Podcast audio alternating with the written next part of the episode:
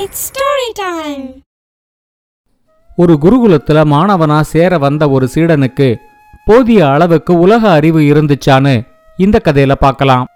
இது வரைக்கும் நம்ம சேனலுக்கு சப்ஸ்கிரைப் பண்ணலைன்னா உடனே சப்ஸ்கிரைப் பண்ணி பக்கத்தில் இருக்கிற பெல் பட்டனை கிளிக் பண்ணுங்க. ஸ்டோரி டைம் தமிழ் சேனலுக்காக உங்களுடன் ரவிசங்கர் பாலச்சந்திரன். கதையை கேட்கலாம் வாங்க. காஞ்சிபுரத்துக்கு பக்கத்தில் செவிலிமேடுங்கிற கிராமத்தில் யோகானந்த குருகுலம்னு ஒரு பெரிய குருகுலம் இருந்துச்சு. அந்த குருகுலத்தோட புகழ் பல நாடுகளுக்கும் பரவி இருந்ததுனால வேற வேற நாடுகள்லேருந்து ஏராளமான சீடர்கள் அந்த குருகுலத்தை தேடி வந்து கல்வியை கத்துக்கிட்டு போக ஆரம்பிச்சாங்க. அந்த குருகுலத்தை யோகானந்தர்னு ஒரு குரு தான் நடத்திக்கிட்டு இருந்தாரு. யோகானந்தர்கிட்ட ஒரு பழக்கம் இருந்துச்சு. தன்னோட குருகுலத்தில் படிக்க வர்ற மாணவர்களுக்கு போதிய அளவுக்கு உலக அறிவு இருக்கணும் அப்படின்னு அவர் எதிர்பார்த்தாரு. அதனால உலக அறிவு இல்லாம வர்ற மாணவர்களை கொஞ்ச நாளைக்கு தன் கூடவே வச்சுக்கிட்டு அவங்களுக்கு போதிய அளவுக்கு உலக அறிவு வந்ததுக்கு அப்புறம் அவங்கள குருகுலத்துல சேர்த்துக்கிறத ஒரு வழக்கமா வச்சுக்கிட்டு இருந்தாரு. யோகானந்தர்கிட்ட சீடனா இருந்து அவரோட குருகுலத்துல படிக்கிறதுக்காக ரொம்ப தூரத்திலேருந்து சிவநேசன்னு ஒரு இளைஞன் வந்திருந்தான். அவன் யோகானந்தரை பத்தி விசாரிச்சு பார்த்தப்போ அவரு தன்னோட குருகுலத்துல சீடர்களை சேர்க்கிற முறை பத்தியும் அவனுக்கு தெரிய வந்துச்சு. அந்த குருகுலத்துக்கு அவன் வரும்போதே அந்த குருகுலத்துல கத்துக்க வேண்டிய எல்லாத்தையும் சீக்கிரமா கத்துக்கிட்டு குருகுலத்தை விட்டு கிளம்பிடணும் அப்படிங்கிற எண்ணத்தோட வந்தான். யோகானந்தர்கிட்ட வர்றதுக்கு முன்னாடியே எங்கேயாவது அவர் தனக்கு போதிய உலக அறிவு இல்லைன்னு முடிவு செஞ்சிடுவாரோ அப்படிங்கிற பயத்தோட தான் அவன் வந்து சேர்ந்தான். கடைசியில அவன் பயந்த மாதிரியே நடந்துடுச்சு. யோகானந்தர்கிட்ட நான் இந்த குருகுலத்துல மாணவனா சேர்ந்து படிக்க வந்திருக்கேன் அப்படின்னு அவன் சொன்னதும் அவர் ஒரு அஞ்சு நிமிஷம் மட்டும் சிவனேசன் கிட்ட பேசிட்டு நீ கொஞ்ச நாளைக்கு என் கூடவே இருந்து எனக்கு தேவையான பணிவிடைகளை செஞ்சுக்கிட்டுரு உனக்கு போதிய அளவுக்கு உலக அறிவு வந்ததுக்கு அப்புறம் நான் உன்னை என்னோட மாணவனா சேர்த்துக்கிறேன் அப்படின்னு சொன்னாரு. இப்ப சிவனேசன் அவர்கிட்ட எனக்கு போதிய அளவுக்கு உலக அறிவு இருக்கு.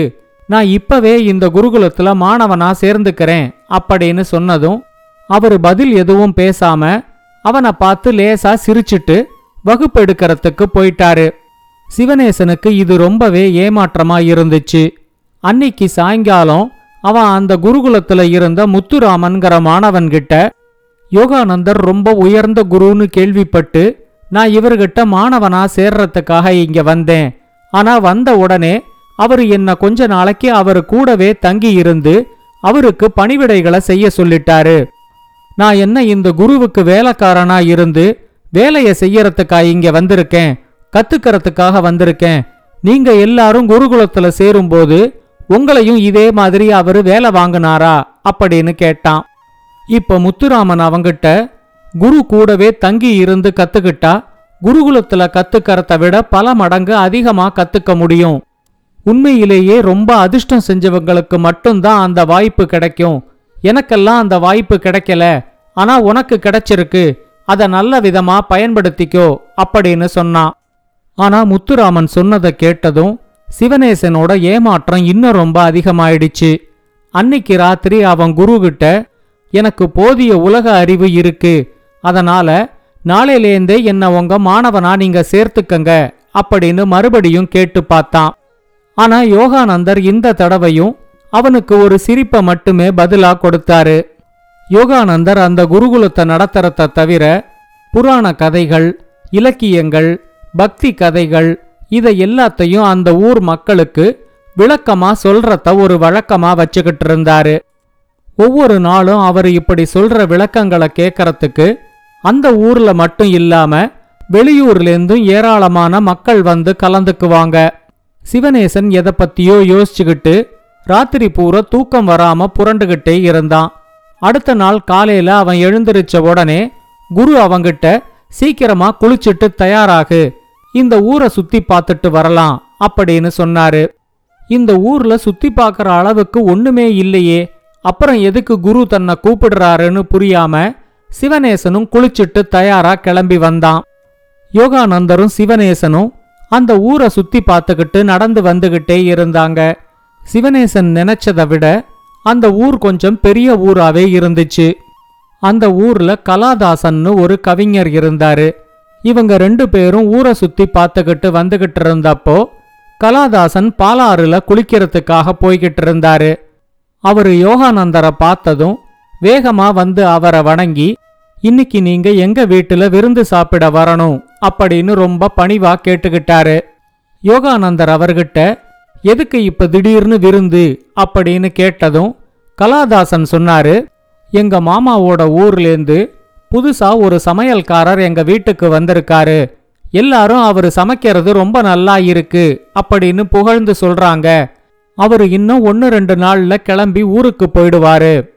அதனால அவரு கிளம்புறதுக்கு முன்னாடி அவரோட சமையலை நீங்க ருசி பார்க்கணும்னு தான் இன்னைக்கு உங்களை விருந்துக்கு வர சொன்னேன் அப்படின்னு சொன்னாரு. இப்ப யோகானந்தர் அவர்கிட்ட இன்னைக்கு என்னோட உடல்நிலை கொஞ்சம் சரியில்லை இன்னொரு நாள் வரேன் அப்படின்னு சொன்னாரு. இப்ப கலாதாசன் அவர்கிட்ட சொன்னாரு நான் நாளைக்கு கிளம்பி நாகலாபுரத்துக்கு போயிடுவேன்.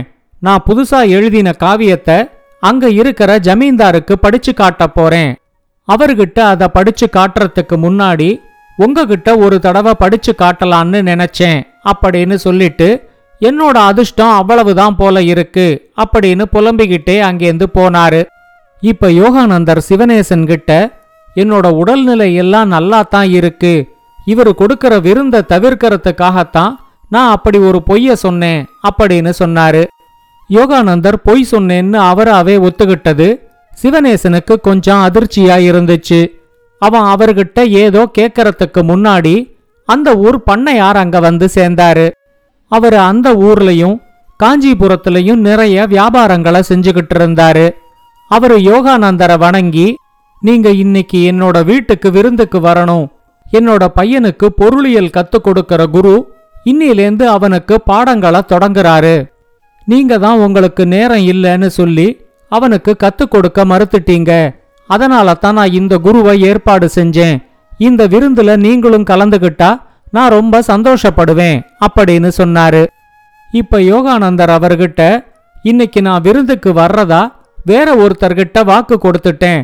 அதனால உங்க வீட்டு விருந்துல இன்னைக்கு என்னால கலந்துக்க முடியாது அப்படின்னு சொன்னாரு. பண்ணையார் கொஞ்சம் ஏமாற்றத்தோட அங்கேருந்து போனதும் யோகானந்தர் சிவனேசன் கிட்ட சொன்னாரு இன்னைக்கு என்னை யாரும் விருந்துக்கு கூப்பிடல. இவர்கிட்டயும் நான் பொய் தான் சொன்னேன் அப்படின்னு சொன்னாரு. சிவனேசன் பதில் எதுவும் சொல்லாம பாக்கறவங்க கிட்ட எல்லாம் இந்த குரு பொய் சொல்லிக்கிட்டே இருக்காரு. சரியான குருகுலத்துக்குத்தான் வந்திருக்கோமா அப்படின்னு யோசிக்க ஆரம்பிச்சான். இவங்க இன்னும் கொஞ்ச தூரம் நடந்து போனதும் ஒரு பெரிய வண்டியில அந்த ஊர் வைர வியாபாரி எதிரில் வந்துகிட்டு இருந்தாரு. அவரு யோகானந்தரை பார்த்த உடனே வண்டியை விட்டு இறங்கி நான் ஒவ்வொரு பௌர்ணமி அன்னைக்கும் பிரபலமா இருக்கிற யாராவது ஒருத்தரை எங்க வீட்டுக்கு கூப்பிட்டு அவங்களுக்கு விருந்து கொடுத்து அன்பளிப்பும் கொடுக்கறத வழக்கமா வச்சுக்கிட்டு இருக்கேன். என்னோட இந்த செயலுக்காக இந்த நாட்டு அரசாங்கமும் எனக்கு ஒரு சிறப்பு பட்டத்தை கொடுத்து என்ன தகுந்த முறையில கௌரவிச்சிருக்காங்க. இன்னைக்கு பௌர்ணமி நீங்க மறுக்காம எங்க வீட்டுக்கு விருந்துக்கு வரணும் அப்படின்னு கூப்பிட்டாரு. இப்ப யோகானந்தர் அவர்கிட்ட என்னோட நெருங்கிய உறவினர் ஒருத்தர் இறந்து போய் நாலு நாள் தான் ஆகுது. பதினாறு நாள் வரைக்கும் நான் எந்த விருந்துலையும் கலந்துக்க கூடாது. அதனால நீங்க என்ன மன்னிக்கணும். வேற யாராவது ஒருத்தருக்கு விருந்து கொடுங்க அப்படின்னு சொன்னாரு. அந்த வைர வியாபாரி ஏமாற்றத்தோட அங்கேருந்து கிளம்பி போனதும் யோகானந்தர் சிவனேசன் கிட்ட என்னோட நெருங்கிய உறவினர் யாரும் இறந்து போகல. இந்த வைர வியாபாரி கொடுக்கிற விருந்த தவிர்க்கிறதுக்காகத்தான் நான் அப்படி ஒரு பொய்ய சொன்னேன் அப்படின்னு சொன்னாரு. அவர் இப்படி ஒவ்வொரு பொய்யா சொல்ல சொல்ல சிவனேசனுக்கு அவர் மேல இருந்த மதிப்பு கொஞ்சம் கொஞ்சமா குறைஞ்சுகிட்டே வந்துச்சு. அந்த ஊரோட வயல் பகுதியில அவங்க நடந்து வந்துகிட்டு இருக்கும்போது அங்க இருந்த வரப்ப வெட்டிக்கிட்டு இருந்த ஒரு விவசாயி யோகானந்தரை பார்த்ததும் மேலே ஏறி வந்து ஐயா நீங்க நல்லா இருக்கீங்களா? பக்கத்து ஊர்ல வயல் வேலைக்கு ஆள் தேவைப்பட்டுச்சுன்னு ஒரு மாசம் நான் ஊரை விட்டு அங்க போயிட்டேன். நேத்து தான் திரும்ப இந்த ஊருக்கு வந்து சேர்ந்தேன். இந்த ஒரு மாசத்துல ஒவ்வொரு நாள் சாயந்தரமும் நீங்க சொல்ற விளக்கங்களையும் பக்தி கதைகளையும் கேட்க முடியலையேன்னு நான் ரொம்ப வருத்தப்பட்டிருக்கேன். இன்னைக்கு நீங்க தயவு செஞ்சு எங்க வீட்டுக்கு விருந்துக்கு வரணும். இந்த ஒரு மாசத்துல இந்த ஊர் மக்களுக்கு நீங்க சொன்ன கதைகளை பத்தி எங்கிட்ட கொஞ்ச நேரம் சுருக்கமா பேசிக்கிட்டு இருந்தாலே போதும். நீங்க விருந்துக்கு வர சம்மதிச்சா நானே விருந்து நேரத்துக்கு உங்க குருகுலத்துக்கு வந்து உங்களை எங்க வீட்டுக்கு கூட்டிக்கிட்டு போறேன் அப்படின்னு சொன்னாரு. யோகானந்தர் இப்ப என்ன பொய்ய சொல்ல போறாருன்னு சிவநேசன் அவரையே பார்த்துக்கிட்டு இருந்தான். இப்ப யோகானந்தர் சொன்னாரு விருந்துன்னு பெரிய அளவுல எதுவும் வேண்டாம். நீ சாதாரணமா சமைக்கிற மாதிரியே சமைச்சு வை. எனக்கு தான் உங்க வீடு தெரியுமே. நானே மத்தியானம் பன்னெண்டு மணிக்கு உங்க வீட்டுக்கு வந்துடுறேன். இதுக்காக நீ சிரமப்பட்டு என்னோட குருகுலம் வரைக்கும் வந்து என்னை கூட்டிக்கிட்டு வரணுங்கிறது இல்ல அப்படின்னு சொன்னாரு. அந்த விவசாயி ரொம்ப சந்தோஷத்தோட யோகானந்தர்கிட்ட விடை பெற்றுக்கிட்டு அங்கேருந்து கிளம்பி போனாரு. பாவம் சிவநேசனால தான் தன்னோட குருவை புரிஞ்சுக்கவே முடியல. அன்னைக்கு யோகானந்தர் விவசாயியோட வீட்டுக்கு சிவநேசனையும் கூட கூட்டிக்கிட்டு போயிருந்தாரு. விருந்து சாப்பாடு ரொம்பவே சுமாராத்தான் இருந்துச்சு. ஆனா யோகானந்தரும் அந்த விவசாயி செல்லையாவும் ரொம்ப நேரத்துக்கு பக்தி கதைகளை பத்தி பேசிக்கிட்டு இருந்தாங்க. விவசாயியோட வீட்டிலேந்து கிளம்பி குருகுலத்துக்கு போற வழியில யோகானந்தர் சிவநேசன் கிட்ட கேட்டாரு உனக்குத்தான் நிறைய உலக அறிவு இருக்கிறதா? நீயே சொல்லிக்கிறியே. என்னோட உலக அறிவை பத்தி நீ என்ன நினைக்கிறேங்கிறத என்கிட்ட சொல்லு அப்படின்னு கேட்டாரு. சிவநேசன் கொஞ்சம் தயங்கரத்தை பார்த்ததும் நீ என்ன நினைக்கிறியோ அதை பயப்படாம சொல்லு அப்படின்னு மறுபடியும் அவரு சொன்னாரு. இப்ப சிவநேசன் அவர்கிட்ட சொன்னா உங்களுக்கு போதிய உலக அறிவு இல்லைங்கிறது தான் என்னோட எண்ணம். நல்ல விருந்து சாப்பாடுகளையும் வைர வியாபாரி தர்றதா சொன்ன அன்பளிப்பையும் ஏதோ ஒரு பொய்ய சொல்லி வேண்டான்னு சொல்லிட்டு கடைசியில ரொம்ப சுமாரா இருந்த ஒரு விவசாயியோட வீட்டுல போய் சாப்பிட்டுட்டு வரீங்க. இத பத்தி யாருகிட்ட சொன்னாலும் உங்களுக்கு போதிய உலக அறிவு இல்லைன்னு தான் சொல்லுவாங்க. அப்படின்னு சொன்னான். இப்ப யோகானந்தர் அவங்கிட்ட சொன்னாரு கவிஞர் கலாதாசன் என்ன விருந்துக்கு வர சொன்னது? நாளைக்கு அவரு நாகலாபுரத்துல படிச்சு காட்ட போற காவியத்தை எங்கிட்ட ஒரு தடவை படிச்சு காட்டி அதுல இருக்கிற பிழைகளை திருத்தி வாங்கிக்கிறதுக்காகத்தான். இது தெரிஞ்சுதான் நான் அவர்கிட்ட ஒரு பொய்ய சொன்னேன். அதே மாதிரி பண்ணையார் என்ன அவர் வீட்டு விருந்துக்கு வர சொன்னது? அவரோட பையனுக்கு பொருளியல் கத்துக் கொடுக்கறதுக்காக அவர் ஏற்பாடு செஞ்சிருக்கிற குருவை சரியா தேர்ந்தெடுத்திருக்காரான்னு என்ன வச்சு தெரிஞ்சுக்கிறதுக்காகத்தான்? அதே மாதிரி வைர வியாபாரியும் அரசாங்கம் அவருக்கு கொடுத்திருக்கிற பட்டமும் அவரோட புகழும் நாலு இடத்துக்கு பரவணுங்கிறதுக்காக என்ன விருந்துக்கு வர சொன்னாரு? இவங்க எல்லாருமே அவங்களோட வேலையை எங்கிட்டேந்து வாங்கிக்கிறதுக்காகத்தான் விருந்துங்கிற பேர்ல என்ன ஒரு கருவியா பயன்படுத்திக்க நினைச்சாங்க. ஆனா விவசாயி செல்லையா அப்படி இல்ல. இந்த ஒரு மாசத்துல நான் இந்த ஊர் மக்களுக்கு சொன்ன பக்தி கதைகளோட சுருக்கத்தை கேட்கறதுக்காகத்தான் என்ன விருந்துக்கு வர சொன்னாரு.